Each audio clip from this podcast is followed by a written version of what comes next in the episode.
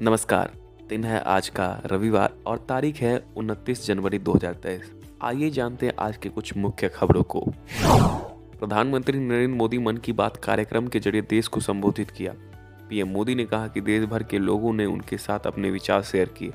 कर्तव्य पथ पर आयोजित गणतंत्र दिवस समारोह के बारे में भी उन्होंने बताया। गणतंत्र दिवस समारोह में कई पहलुओं की तारीफ़ हो रही है।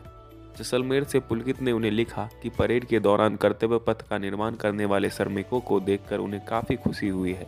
पीएम मोदी ने कहा कि पद्म पुरस्कार विजेताओं की एक बड़ी संख्या आदिवासी समुदाय और आदिवासी समाज से जुड़े लोगों से आती है। आदिवासी जीवन शहर के जीवन से अलग है। इसकी अपनी चुनौतियाँ भी है। इसके बावजूद आदिवासी समाज अपनी परंपराओं को बचाने के लिए हमेशा आतुर रहते हैं।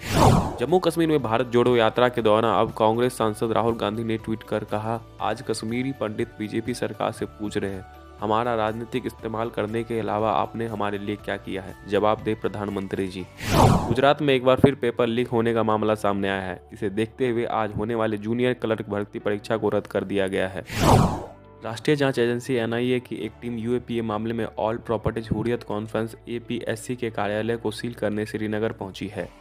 इससे पहले दिल्ली की पटियाला हाउस कोर्ट ने इसके कार्यालय को सील करने का आदेश दिया था। एडिशनल सेंस जज शैलेंद्र मलिक ने एनआईए की अर्जी पर यह आदेश दिया था।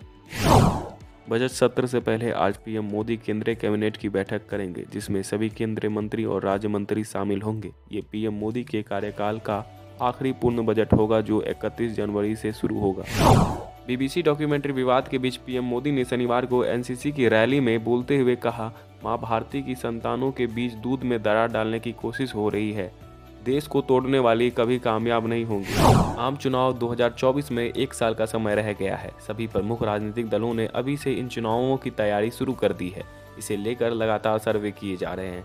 हाल ही में महाराष्ट्र को लेकर एक सर्वे किया गया था। अब इस सर्वे में एनसीपी चीफ शरद पवार ने बताया है कि उनका कहना है कि इस बार एनडीए को बड़ा झटका लगेगा, क्योंकि देश भर में बीजेपी के खिलाफ माहौल बना हुआ है। इलाहाबाद हाईकोर्ट ने शनिवार 28 जनवरी को सोशल मीडिया के संदर्भ में अभिव्यक्ति की आज़ादी को लेकर अहम टिप्पणी की। हाईकोर्ट ने सख्त लहजे में कहा कि सोशल मीडिया पर अभिव्यक्ति की आज़ादी नागरिकों को गैर जिम्मेदाराना बयान देने का इजाज़त नहीं देती और न ही आपत्तिजनक भाषा के इस्तेमाल का लाइसेंस देती है।